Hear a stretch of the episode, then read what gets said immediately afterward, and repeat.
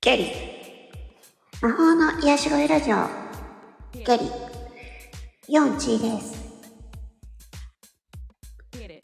はい。ということで、お久しぶりでございます。えー、っと、ちょっと URL 限定でライブをしております。収録用にね、ケリーということで、えー、始めます。えー今回はですね、今までの一番大きな怪我についてお話ししたいと思います。まあ私は、あの、多分ね、皆さんよりはそんなに大きくない怪我だと思うんですけど、えっとね、低温やけどをしましたね。足に。足のね、すね。うん。すねのところに、結構ね、500円玉ぐらいの大きさの、やけど、低温やけどをしましたね。えーそれなんでしたかっていうと、あのー湯たんぽ。うん。湯たんぽを、あのー足のところにね、えー置いて寝てたんですよ。あのー私、極度の冷え性でして、もう足がね、寒すぎて寝れなかったんで、湯たんぽをね、やってたんですけど、朝起きたら、なんかすねのところに水ぶくれができてて、えっと思って。で、なかなか治らないので、病院行ったら、あ、なんかもう皮膚、皮膚組織が死んでますねって言われて。で、これはちょっと、あのその死んだ部分を切り取って、で、こう、皮膚をつなぎ合わせる手術をしないといけないですねって言われて、えマジか？ってなって、え低温やけどで手術みたいな。で、だからそれで手術しましたよ。うん。麻酔、麻酔はあれは何なんだろうな。なんか、半分意識があるような感じの、なんか酔っ払った状態みたいな感じの麻酔をかけられて、もう、なんか初めはちょこっとい、ちょこっと、あ、痛ってなったけど、その後はずーっと全然痛くなくて、で、ぼーっとしてたら、終わったよーって先生に言われて、えーと思って。先生が、撮ったやつ見る？って聞いてきたんですよ。で、私、ぼーっとしてたので、えトトロ見る？とか言って。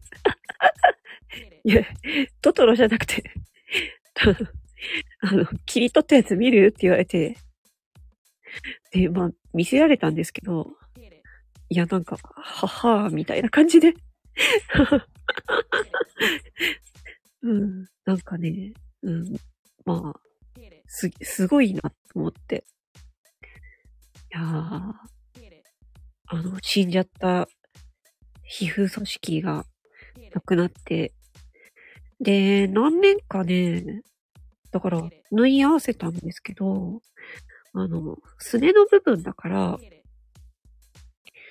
あの、結構ね、皮膚がね、皮膚をこうギュイーンと、こう、合わせないといけなかったんですよね。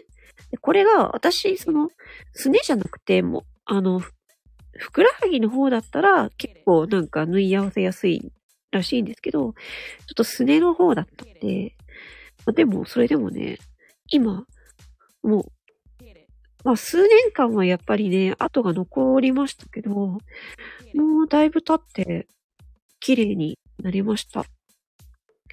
うん。だから、ね、その時は本当に、本当なんか、大きな大学病院まで行って、それで、その時に見てくれた先生が、ちょっとなんか、病院、私病院移動するから、そこの病院で手術しましょうみたいな風になって。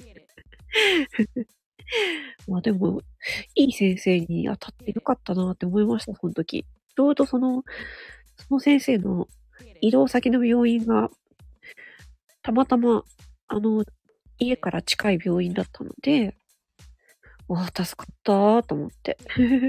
なので、皆さんもね、これから、あのー、ね、寒くなって、えっ、ー、と、湯たんぽを使う方とかいると思うんですけども、低温やけどするとね、あの、ひどいと私みたいに 皮膚組織が死んで手術っていうことになるのであの、湯たんぽね、気をつけてくださいね。